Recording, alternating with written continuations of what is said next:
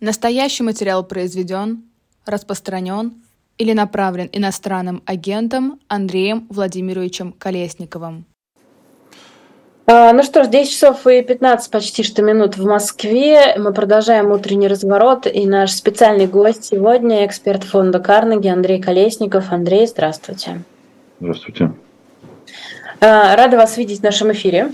А, мы тут э, всякие разные э, общие какие-то темы обсуждаем, но хочется, конечно, перейти к более конкретным историям. Тут вот э, ну, это, знаете, не, э, новость из неожиданных, которая уже не новость, конечно, но из неожиданных, э, что Владимир Путин все-таки пошел на свой пятый срок. Э, это крайне неожиданная история, но никто, ну согласитесь, Андрей, Вообще, это, это не было, ожидал, что это случится. Это было неожиданно, да. Вот. Но на самом деле вообще-то действительно неожиданно, потому что мы же думали, что 14 числа он скажет. А что тогда будет 14 числа, если он уже все сказал, по большому счету, на этой прямой линии уже самые важные слова сказано, все, что и проводить-то? На самом деле он говорит э, всякий раз много нового. Э, каждая его речь содержит в себе некие новые установки, новые оценки. Появляются термины, например, в одной из последних речей национально-освободительная борьба, которую ведет Россия, например. Или слова по поводу того, что мы развиваемся, вот как раз когда ему предложили выдвигаться. Он долго рассказывал, что мы развиваемся на своей собственной базе индустриальной, что у нас все есть, а у них ничего нет своего. Ну, если разрушать инфраструктуру Украины, конечно, не будет ничего своего. Но так у нас это то же самое свое, это советское. Что на Украине советские заводы, что, что в России. А, поэтому, а, собственно, а, это очень странный как бы, взгляд на мир. К тому же, вот эта вся похвальба ростом ВВП, собственно, это рост военно-промышленного комплекса. Это не здоровый рост, это не производительный рост, это рост против человеческого капитала, а не за человеческий капитал. Но любой экономист вам это расскажет. А, так что что-нибудь доскажет, и с некоторой опаской всегда стоит прислушиваться к тому, что, что он собирается сказать. Могут быть какие-то неприятные новости. Ну, тут я с вами соглашусь, да, я тоже э, все время жду каких-то очень плохих новостей. Да, Калай? Да, Андрей Ильич, э, спасибо большое. Доброе утро. Я не поздоровался, залип в чат, э, простите уж меня. Так вот, относительно ВВП, я, я как юрист всегда интересуюсь тем, что мне непонятно. Вот вы сказали, что это опасный рост, да, с точки зрения повседневной нашей с вами жизни рост ВВП, связанный с производством, а, соответственно, э, ВПК, он впоследствии как отразится на нас с вами? Это какие показатели могут измениться, когда ну, закончатся военные действия? Ну, когда закончатся военные действия, когда все это станет э, ненужным, с другой стороны, оно еще долго будет нужным, потому что это искусственная поддержка собственно, производству того, что не нужно, да, на, на чем, собственно, подорвался Советский Союз. На нападение цен на нефть, э, ну, основные причины классические, и на чрезмерную милитаризацию экономики.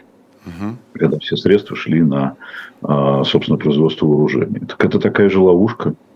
А, пока они выполняют социальные обязательства, но они тоже растут. Это тоже еще одна, как бы, так сказать, э, хитрость. Да? Растут реально располагаемые доходы но они растут за счет роста зарплат. Зарплаты прежде всего растут в тех же самых секторах. То, что у них называется обрабатывающая промышленность, то есть, в общем, производство тех же самых танков э, и вооружений. А, и растут социальные выплаты э, семьям погибших, умерших, э, семьям солдат. Ну, так тоже можно перенапрячь бюджет. Сейчас ситуация с балансированием бюджета в целом неплохая. Но это совершенно выдающийся как бы, профессионализм Минфина. Я уж не знаю, как они выходят из этой ситуации, но в принципе, э, собственно, можно сорваться в большой дефицит бюджета в любой момент в будущем. Риски огромные. А, абсолютно по, по стопам э, Советского Союза. У нас очень много бюджета зависимого населения, угу. зависящего от государства. Если государство потеряет свои ресурсы на покупку лояльности, на то, чтобы платить людям и платить за производство вооружения, ну, как-то это все будет, наверное, деградировать потихонечку, что, собственно, происходит на самом деле сейчас. При этом у нас сильно растет собираемость налогов с бизнеса и не только у нас за, за этот год э, выросло на 10% собираемость налога, при том, что э, число компаний и так далее, понятно, что число снижается, активность снижается, и вот как раз за счет вот этих самых э, бюджетных выплат, с которых тоже рассчитываются налоги, в том числе, тоже может, можно сказать, что налоговая база, ну, точнее, налоговые поступления выросли. Но вот эта фраза, которая везде сейчас проходит в СМИ, что мы, твер... наша экономика оказалась скажем, крепче, чем предполагали наши недруги, и она оказалась скажем так, твердой, и сейчас мы стоим на твердых рельсах, и нам нечего, значит, Э, боятся, и об этом говорят не только там условно специалисты-пропагандисты, об этом говорят такие вполне себе нейтральные специалисты, которые дают более или менее объективную оценку. Действительно ли наша экономика оказалась такой твердой, крепкой, и она уже как бы прошла тот э, кризисный момент? Она оказалась в высокой степени рыночной. Если бы она не была рыночной, если бы не были а, мало, если бы не существовало малых и средних предпринимателей, которые в том числе обеспечивают параллельный импорт, то есть насыщают рынок товарами, лекарствами, едой, а, ничего бы, собственно, с этой экономикой хорошего бы не происходило. А, здесь тоже вот э, экономисты очень квалифицированные ждали обвал еще в 2022 году. Угу. Он не произошел ровно из-за того, что экономика а, сопротивлялась именно как рыночная экономика, а не как административная команда. А теперь все начинают говорить о том, что она очень устойчивая и ничего с ней не произойдет. Вот я думаю, что истина где-то посередине все-таки что-то с ней происходит э, нехорошее, да, там э, самолеты немножечко садятся где-то, так сказать, не в том месте, где должны сесть, потому что что-то у них там с запчастями происходит. А с яйцами что-то происходит, куда-то они деваются, и цены на них растут. То есть все время происходят какие-то мини-катастрофы, которые указывают на э, нездоровье экономики. А, так что вот прямо вот говорить, что все, все так замечательно и прекрасно, вряд ли стоит. Ну и инфляция сейчас, конечно, становится гораздо выше, чем, а, чем предполагали, э, по сравнению с тем, чем хвастались. Ах, у нас будет 5%, но сейчас уже за, за 7, скоро будет 8, я думаю. Угу. Э, так что э, все как-то вот не, не, не, не, не так, как кажется, что называется. Но... Вот все, о чем мы сейчас с вами говорим, про экономику, про цифры, про деньги, э, это э, прямая связь с тем, что политически будет происходить в стране в ближайшее время же. У нас же холодильник всегда имеет большое значение для улицы и для всего остального. Абсолютно прямая связь. Э, вообще, в принципе, то, что происходит в экономике 2014 года, она стагнирует, по сути дела. Да? То растет, то падает, реальные доходы то падают, то, то стагнируют. А, ведь все началось ровно в 2014 году. Ровно тогда, когда Путин взял Крым. Это абсолютно связанные вещи. Это политэкономия, да, вот, вот эта связанность э, характера режима и характера экономики. Э, рыночная экономика чудом спасает Путина сейчас вот от, от, э, от обвала такого, да, он все говорит про там индустриальную базу. Мир живет в постиндустриальном мире, он у нас говорит про индустриальную базу, то есть по производству танков, ну так обобщенно говоря. А, вот э, я думаю, что тот политический режим, который сложился, предполагает еще больше как бы, участия государства в экономике. А, а это рано или поздно все-таки приведет к тому, что экономика будет замедляться еще больше и стагнировать еще больше и производить не то, что нужно людям. А, так что Путин должен молиться на, не знаю, Гайдара, Кудрина и всех остальных, которые, в общем, больше или меньшей степени построили рыночную экономику. А бюджетное, бюджетное как бы, учреждение, Минфин ухитряется балансировать бюджет, собственно, военного времени. А у путинского времени э, есть какая-то еще идеология, кроме денег, собственно, о которых мы сейчас с вами говорим? А, конечно, есть. Ну, совсем недавно я выпустил большую такую, то, что называется, paper, да, так сказать, исследование по поводу исторических основ современной путинской идеологии.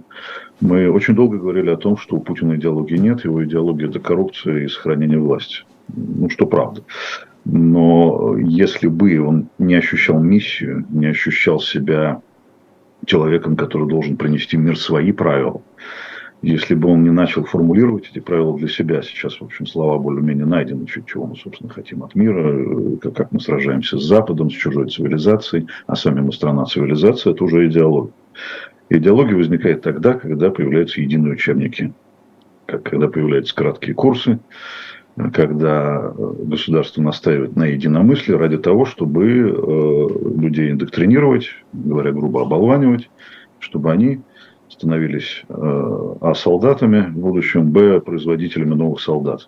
Почему у нас там носится с запретами абортов и вот эта вся истерика абсолютно вокруг несуществующих проблем. Это вот, э, это и есть идеология, ультраконсервативная, архаичная.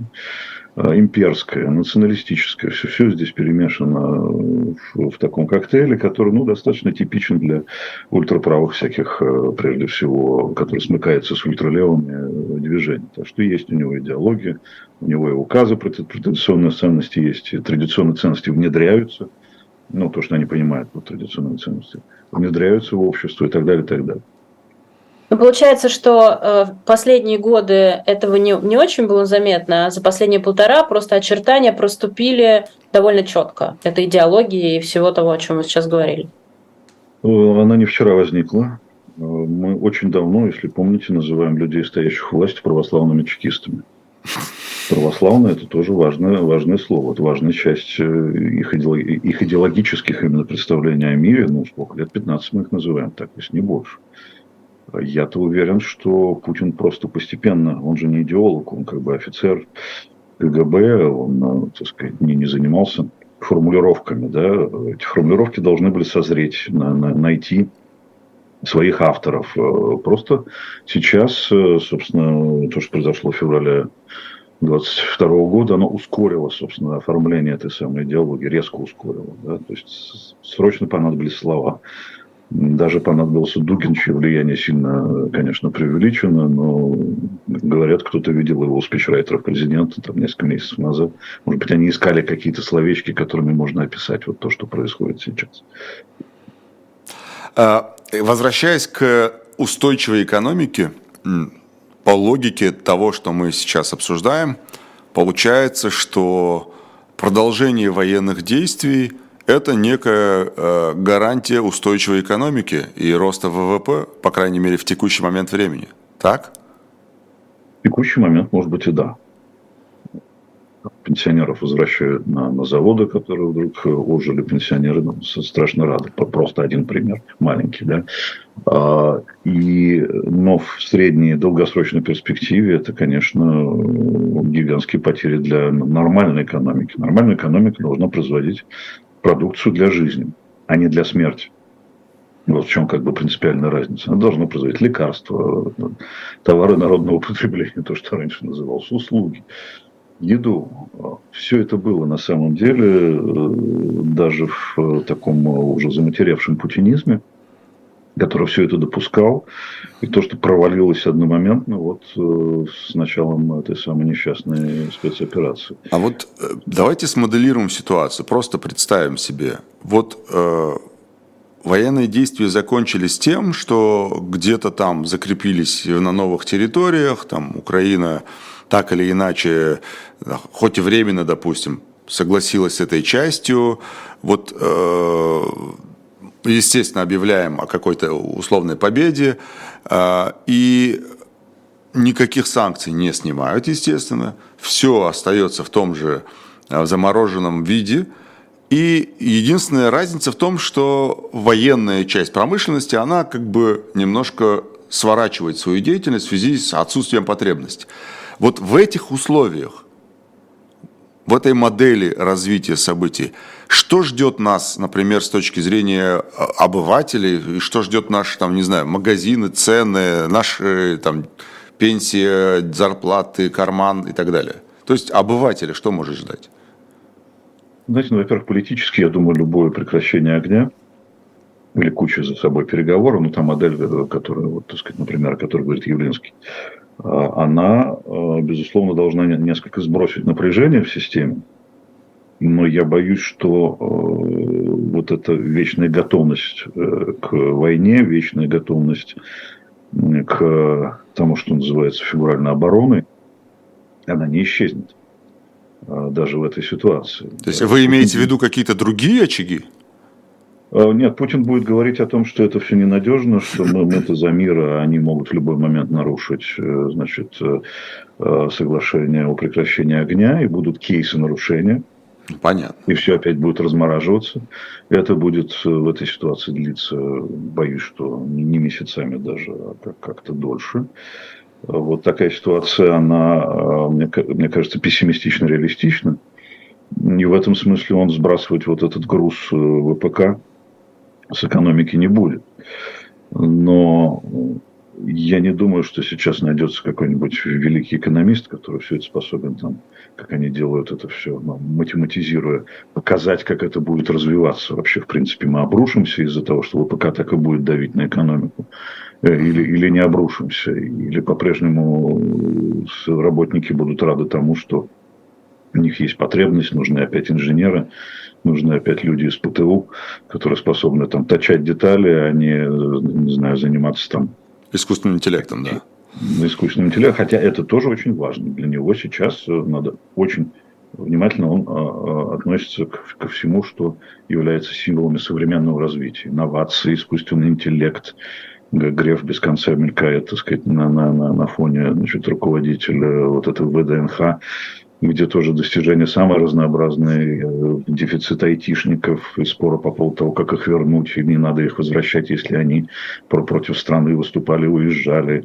А нет, давайте все-таки вернем, потому что как же без них? А давайте подготовим на своей базе у нас все получится. Нет, нет, мы не успеем, давайте все-таки возвращаться. Это бесконечная дискуссия. Она говорит о том, что это как бы живой организм, он как-то, так сказать, пытается выживать в той ситуации, в которую попал.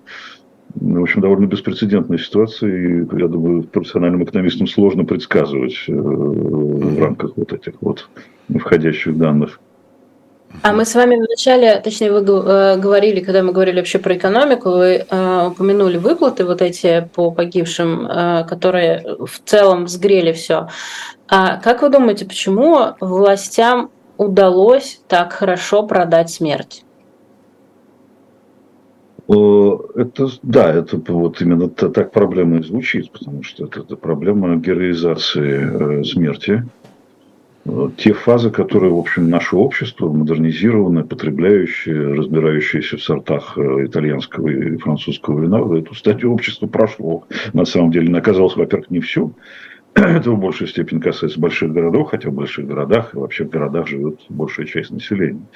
Э, село, как бы, так сказать, практически уже отсутствует. Почти. А, и э, получается так, что, оказывается, можно очень быстро вернуться. Можно быть очень модернизированным в потреблении, э, кататься на зарубежных, так сказать, автомобилях, больших джипах, но на этом большом джипе у тебя будут, значит, иконы разнообразные во всех местах приклеены, и, значит, георгиевские ленточки везде будут на ветру трепетать. А, ну, сейчас э, это более естественно, как бы приобретает формы в связи с, с преобладанием китайских машин на нашем рынке. А, вот, оказывается, можно вернуться к этому состоянию. Но, опять же, как ведет себя средний потребитель, если мы исходим из того, что он рационален он всячески избегает э, физического прямого контакта с фронтом. Ему не хочется туда отправлять своих детей, если он не, не естественно. Одержимые тоже есть их довольно много. Э, патриотизмом так называемым. Или он э, беден настолько, что ему хочется уже податься в добровольцы. Вот такой средний-средний класс, думаю, что разделяет для себя вот поведение бытовое, отодвигая от себя вот это все и стараясь туда не попасть. А, а символически он, конечно, будет поддерживать герб, флаг Путина как аналог герба и флага и гимна э, и будет следовать всем, э, значит, э, всем спускаемым сверху представлениям о жизни. Да, да, нужно, нужно, нужно помогать фронту, нужно, чтобы наши герои там сражались, но герои-то погибают. Значит, они герои, тем более, а православная церковь простит им всем грехи значит, если они погибнут. Ну, это чудовищное, архаичное абсолютно сознание, которое вот типично для обществ, которые существовали в середине 20 века, скажем так. А знаете, наш зритель Денис с нами не согласен, э, потому что он вообще не согласен с моей формулировкой, что, мол, смерть хорошо продается. Потому что если бы действительно хорошо продавалась, то не нужна была бы частичная мобилизация прошлого года. Но тоже, согласитесь, он э, прав. Прав в том смысле, что продажа смерти, э, она пока еще не перешла грань массовых продаж, да, ажиотажных продаж. Агрессивный маркетинг, да ажиотажного спроса нет. Но государство формирует спрос на это. И это страшно. Пусть он даже не массовый. Трудно в долях, там, в процентах населения, сколько вот готово воспринимать это как должное. Но само государство говорит, смотрите, сколько у нас добровольцев, сколько у нас контрактников. Они что, не понимают, куда они идут? Ну, кто-то не понимает. Но большинство, наверное, все-таки в здравом уме в этом смысле. Просто надеются на то, что пронесет на то, что удастся заработать деньги. То, что мобилизованных не возвращают, это, конечно, несправедливость. Но это мобилизованные, те, кто из-под палки пошли. А те, кто просто исполняет свой так, так понятый долг перед государством, кто не, ну, есть разные люди, не, не все могут бежать, да, не все готовы там уехать в Монголию. Э, кто-то считает, ну что делать? У Толстого в знаменитом эссе, помнитесь, по поводу русско-японской войны, он описывает такого солдатика. Он ему говорит, ты же, ты же идешь убивать. Он говорит, ну я понимаю, ну а что мне делать? Ну меня рекрутировали, я, я пошел. Ну так, так ведет себя средний человек. А что ему остается? Бегать от полиции? Мобилизован – это вообще отдельная тема. Ну, э, смотрите, если мы говорим про э, продажу смерти, да, э, то здесь тоже есть, простите меня за такой термин, воронка. Да? Люди же идут в основе своей, из регионов люди идут, потому что там платят большие деньги. Ну, то есть это относительно их там, зарплат, это x3, x5 там, к их зарплатам. И, естественно, это большие деньги, это он может там закрыть э, там, долги, там, семью прокормить, там, не знаю, кредит закрыть и так далее, если он ежемесячно будет получать. И как мы знаем, там, обычно карточка, куда приходят деньги, остается в семье, а сам он, соответственно, там э, в кавычках зарабатывает эти деньги. Но есть же история такая, что когда человек умирает, или его там убивают на войне, то э, семья получает там какие-то баснословные по их меркам деньги – так вот, э, здесь, мне кажется, э, опять же, да, используем маркетинговые термины, мне кажется, продажа смерти идет через э, меньший, в кавычках, продукт в виде зарплаты, там, получаемых за само участие. Да? И, кстати говоря, э, уже как юрист говорю, как адвокат, э, очень много случаев, когда людей там контузило, получили ранения, и они ходят в суды и спорят с тем, что им не выплачивают денег, потому что какой-то врач решил по чему-то указанию не, не, не ставить им диагноз, э, что они получили это все там, на войне. Так вот, вот вся эта картина, разве она не говорит о том, что в целом да, безусловно, есть идеологическая составляющая, люди идут как бы по идеологическим понятиям своим, но в основном-то это все за деньги, разве нет? А, думаю, да. Опять же, мы не можем сказать, как, какие доли, значит, проценты людей, идущих там по зову сердца, как это написано на плакатах, а какие идут зарабатывать. А, другой разговор, что это очень дорого для государства, безусловно. Государство все время платит. Оно платит э, за найм, оно платит э, социальные платежи значит, э, после того, как произошло несчастье с человеком. Оно платит за, за то, чтобы реанимировался ВПК. Ну, в основном это расходы, а не доходы. Кто-то, конечно, там зарплат начинает платить налоги, эти налоги опять идут в бюджет. И это тоже зарабатывание как бы неких денег, но, но эта модель очень дорогая. Вот в том-то и дело. Эмоционально она тоже дорогая. Ну вот, э, да, собственно, так сказать, спецоперация длится очень долго, но а что будет, если она будет длиться еще два года? Вот как, что будет с усталостью материала, да, человеческого? Это тоже непредсказуемая вещь. Пока как бы вот все нормально. Ну да, есть некоторые там некоторое недовольство несправедливостью со стороны там, семей мобилизованных. Угу. Но это, пожалуй, единственный голос, который сейчас, ну, хоть немножко был слышен по поводу того, что происходит. Ну, это потому что, скорее, скорее потому, что все-таки история с мобилизованными, она остается в рамках а, допустимой дискуссии, я имею в виду их возвращение, невозвращение, это такая допустимая дискуссия, и э, тем более, если мы говорим о тех родственниках, которые требуют их возвращения, то э, сказать, ну, не дать им возможность выпустить этот пар может там обернуться чем-то другим. А, а у меня, в общем, э, немножко другой вопрос – связаны с тем, что вот мы в начале эфира говорили про там, количество убийств, количество в целом преступлений, а, совершенных теми, кто вернулся из СВО, растет. И, и это при том, что число вернувшихся, оно совсем незначительно. Вот что мы на ваш взгляд, что нас ожидает э, при той модели, которую мы обсудили, что условный конфликт замораживается, военные действия прекращаются, и львиная часть этих людей, она возвращается э, э, домой. Вот что нас может ждать с точки зрения вот этой стороны да, бытовой нашей жизни, роста преступности?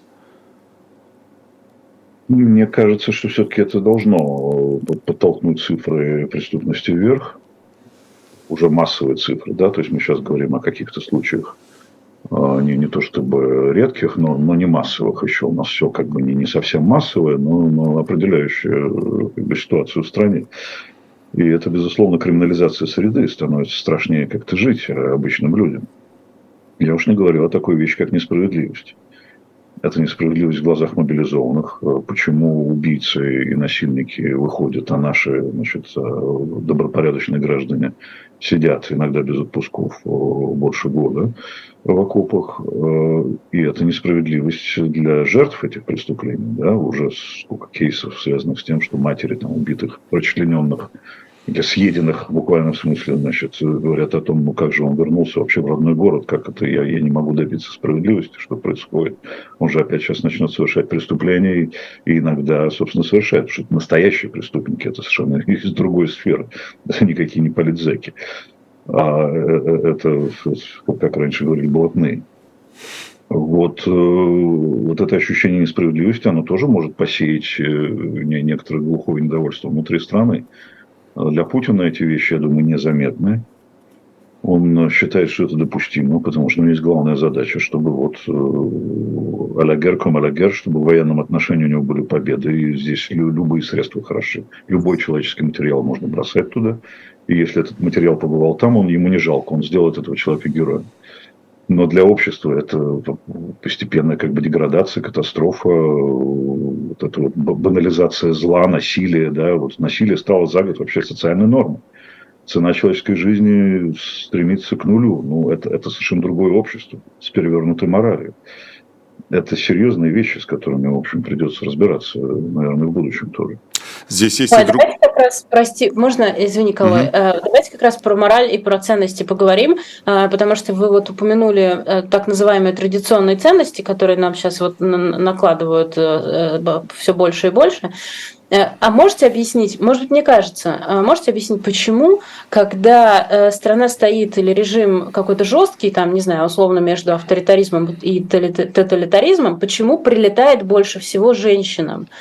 запрет абортов, э, вот эти разговоры, что нам не надо учиться и делать карьеру, а надо рожать детей, ухаживать за мужем и варить борщ, как Володин считает, э, значит, с трибуны Государственной э, Думы. Не принят закон о профилактике домашнего насилия, мы видим э, очень обрывочные цифры, но оно будет расти. Почему прилетает женщину, как вы считаете, больше всего сейчас? Потому что права женщин, э, точнее, как бы появление этих прав, включая там избирательное право, это как раз э, избавление от традиционных ценностей. Это модернизация. Собственно, когда у женщин появляются права, общество модернизируется. И в политическом смысле, извиняюсь, э, в санитарном, гигиеническом смысле, все что угодно. Нет, ну серьезно, это называется демографический переход. Люди начинают меньше рожать, появляется контрацепция появляются средства как бы управления э, собственным телом, управлением своим будущим, своей семьей э, или не семьей. Это, это, это, модерни... это называется модернизация, и общество вроде как стало модернизированным а нас тянут вот туда, где женщина не имеет прав, где скоро, я думаю, дойдут до того, что женщинам не надо там голосовать, хотя вряд ли. Они все-таки являются хорошим материалом для значит, получения голосов. Хорошо голосуют, видимо, да? Думаю, и не да. только голосуют, но еще в участковых избирательных комиссиях работают, как мы помним. Да, ну, опять же, по, по принуждению все эти несчастные учителя, и женщины, это и бюджетники, да, то есть зависимые от государства. Вот зависимость женщины от, от, от государства, от там, мужа, бьющего причем, да, это традиционная ценность. Да, это, это у них традиционная ценность, поэтому, собственно, закон о насилии в семье э, столь проблематичен. Насилие в семье – это норма. А... Раз сиди, два тихо, все. Да, но мы видели, как э, когда эм, домашние побои декриминализировали, это стало нормой, и нам это объяснили. А на кого власть опирается, когда вот эту архаику в нас пихает? Но ну, мы же действительно стали современным обществом, у нас всех есть интернет, а мы там как перешагнули все-таки все это. Вот, но когда она впихивается, эта архаика, власть же все равно на кого-то рассчитывает. На кого? Кто эти люди? Очень много людей с консервативным сознанием, очень много людей считают, что э, надо жить так, как э, жили предки. Вот эта сенаторша, которая выступила против абортов со своей какой-то логикой, мы все помним ее выступление.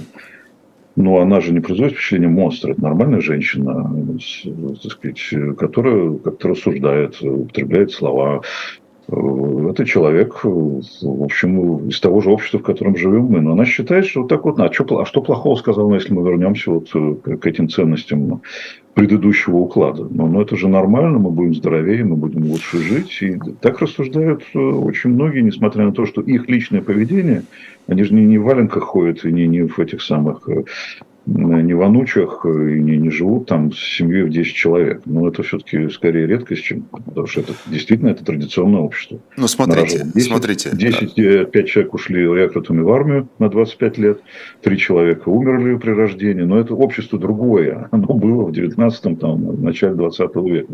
Не да, не в прошлом веке, это важно, не в Советском Союзе. Да, это было бог знает когда. От этого, в общем, немножечко ушли. И в Советском Союзе тоже. Но давайте, если, если подумать про причины причины таких инициатив, как э, там, запрет абортов, там, уголовная ответственность и все остальное. Э, у нас, очевидно, э, сокращается население в стране. Понятно и причины да, этого сокращения. Одного, я даже сейчас не беру там, войну или там, военные действия, я сейчас просто даже хочу сказать про, мы говорили там косвенно про алкоголь и причины да, того, э, какой вред несет алкоголь не конкретным людям, а в целом государству и населению. И э, у нас число населения снижается, точнее уровень населения, а нужно с этим что-то делать. И вот э, я предполагаю, как это работает обычно. Проанализировали количество абортов, там, условно говоря, по данным Минздрава, и, соответственно, сказали, так, ребят, если мы запретим аборты или там, условно говоря, сократим их число, то у нас родится там на X людей больше. Да? И за счет этого мы сможем восстановить, восполнить э, там, э, сокращающееся число населения. Может быть, так э, государство размышляет. Понятное дело, что в нормальных условиях государство должно создавать такие так сказать, условия для людей, которые бы а, позволили бы им рожать естественным образом, да, и сказать там, ну, я вот уверен в своем завтрашнем дне, и я рожу там, не знаю, двоих, троих, пятерых детей. И поэтому я принял такое решение. Сейчас, конечно же, тех, кто принимает такое решение, сильно-сильно меньше, их почти нет, э, благодаря, в кавычках, тому, что отсутствует вот эта вот уверенность в завтрашнем дне. И вот это вот такое добровольно-принудительное э, э, добровольно-принудительное такое э, рождение детей благодаря запретам абортов. За счет этого, может быть, государство хочет там, увеличить число там, граждан, своей, своих граждан? Ведь не увеличит. Абортов мало.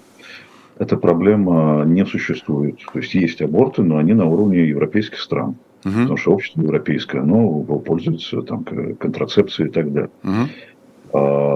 Соответственно, если люди будут по принуждению рожать будущих солдат и работников военных предприятий, а, они будут плодить бедность, во-первых, эти люди сядут на социальные пособия. Они действительно будут мечтать э, о том, чтобы послать своих многочисленных детей на войну, потому что иначе не прокормить семью, если эта война продлится еще 20 лет или там 18 для родившихся сейчас.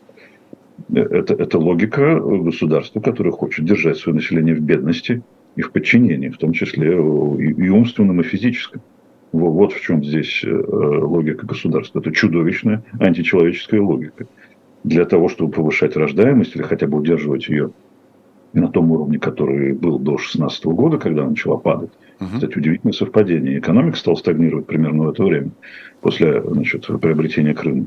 И рожать люди стали резко меньше. В 2016-2017 году этот тренд уже закрепился. И это не только вот это вот длинные тренды, что падает рождаемость, поколение, следы войны большой, следы репрессий и так далее. Это все есть, но тут кое-что добавилось. Нужна предсказуемость, нужно отсутствие войны, нужна спокойная жизнь, нужен спокойный достаток.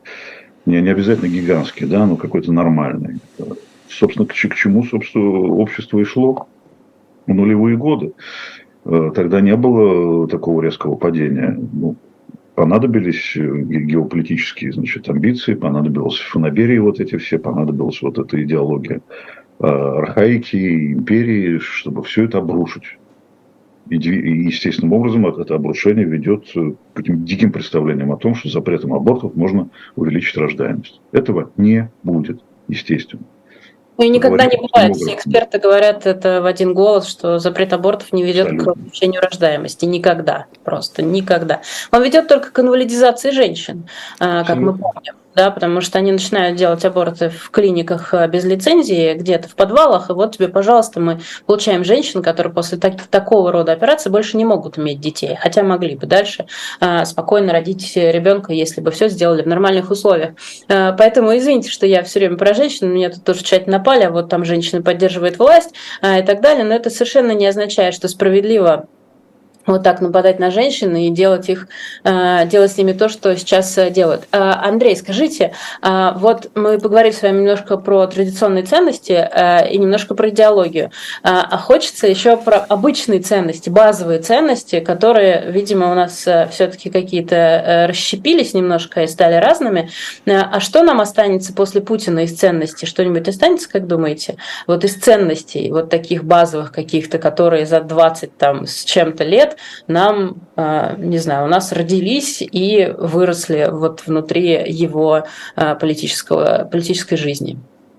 Мне представляется, чтобы страна развивалась, она должна демонтировать все ценности, которые навязывает э, Путин обществу, и все то репрессивное законодательство, которое он принял для того, чтобы держать это общество в узде.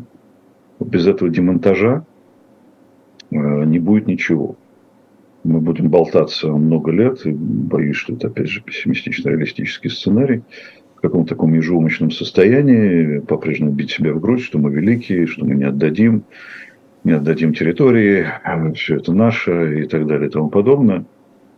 Но если мы хотим нормально развиваться, если мы хотим вернуться к модели развития, в современном обществе, нам нужно вернуться э, вот на как минимум 20-25 лет назад и начать все снова. А, ни одна из навязанных э, Путиным ценностей не является современной абсолютно. То, что он ходит в костюме в галстуке, это, это ни о чем не говорит. То, что он говорит, что нужно развивать искусственный интеллект, это не, это, это не про ценности, это, это форма это проформа, да, это не содержание.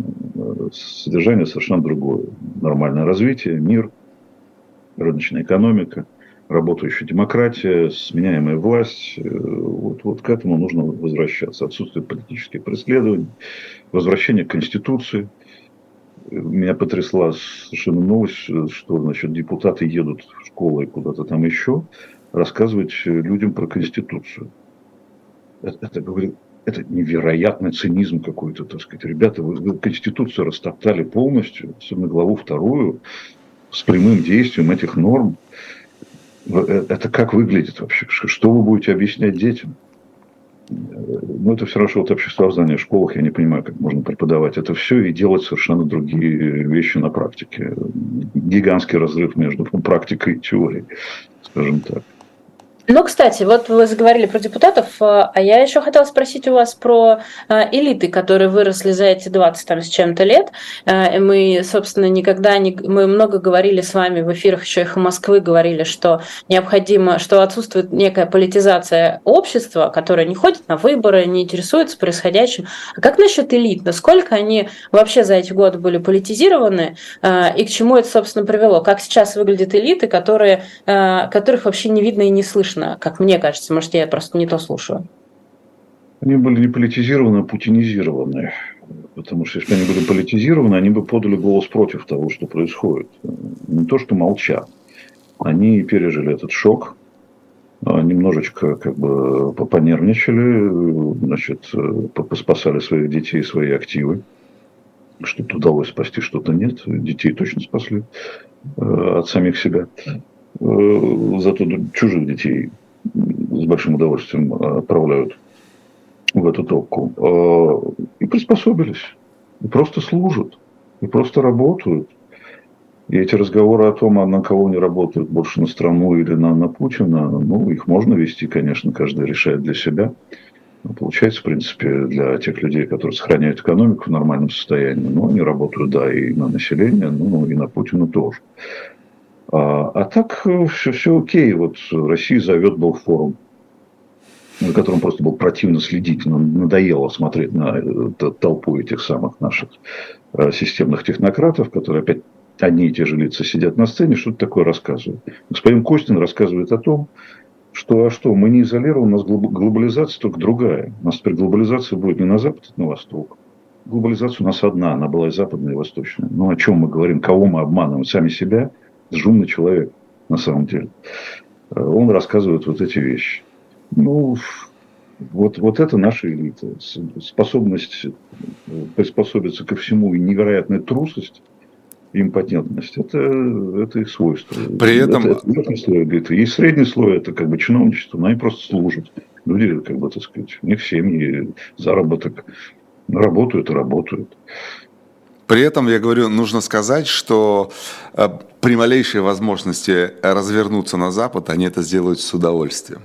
Это завтра же, в тот же момент, как только что-нибудь произойдет там наверху, угу. очень быстро развернуться. А вы уверены? Мне вот был другой вопрос, что если из этого уравнения, которое вы сейчас нам рассказали, убрать фигуру Путина, то бюрократия и политическая, и там экономическая элита будут просто в том же направлении по инерции двигаться, ничего не поменяется. Если они э, ну, не очень понимали и не подавали голос все это время, почему они должны будут подавать его, если убрать из этого уравнения Путина? Э, это очень правильный вопрос. Мы тут точно не знаем. Сейчас все с большой уверенностью предсказывают либо хаос, либо наоборот очень быстро значит, отказ от путинизма, и, значит, освобождение от санкций, освобождение политзаключенных и так далее. Э, любой сценарий возможен. Но исторически, если взять казус Сталина, когда никто из его вурдалаков, работавших с ним, не, не, не пикал, собственно. Все подписывали эти массовые значит, приговоры. Но ну, как только система была вынута, так сказать, основной, основная вертикаль, основное ядро, система начала меняться. Система стала более человеколюбивой, совершила несколько сразу символических действий, да, прекращение, прекращение дела врачей, э, значит, поблажки в сельском хозяйстве, значит, Берия, рассуждающий о том, что ГДР не нужно навязывать социализм, да, дайте им развиваться, как они хотят, немедленно все началось. И, и немедленно отказ от культовой личности. Когда Константин Симонов написал статью, значит, «Плач по Сталину», Хрущев был в ярости. Он чуть его там не растоптал. Потому что сказал, сейчас уже такие статьи нам не нужны, нам совершенно другие статьи нужны. Мы в другом уже как бы живем пространстве. Так что вот такой сценарий тоже возможен. Мы видели, когда Пригожин шел на Москву, значит, массы, так сказать, простых горожан не стали оборонять Кремль, тем более, что на Кремле был Путин, а возможно где-то еще.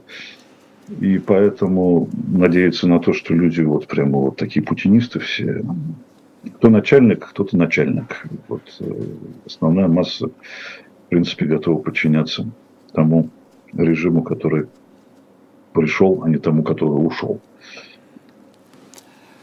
А у нас закончилось эфирное время. Да, это, это можно слушать э, долго и с большим интересом. Андрей, спасибо большое. Э, я напомню, что у нас в студии был Андрей Колесников, э, эксперт фонда, фонда Карнеги, который российские власти, которого российские власти считают иностранным агентом. Я имею в виду Андрея Колесникова. В том, и, и, и фонд тоже. И фонд тоже, и фонд тоже, да, согласен. Двойная звездочка. Да, двойная звездочка. Спасибо вам огромное, это было Спасибо. очень интересно, и мы видим даже по реакции наших э, зрителей, насколько для них это тоже было интересно.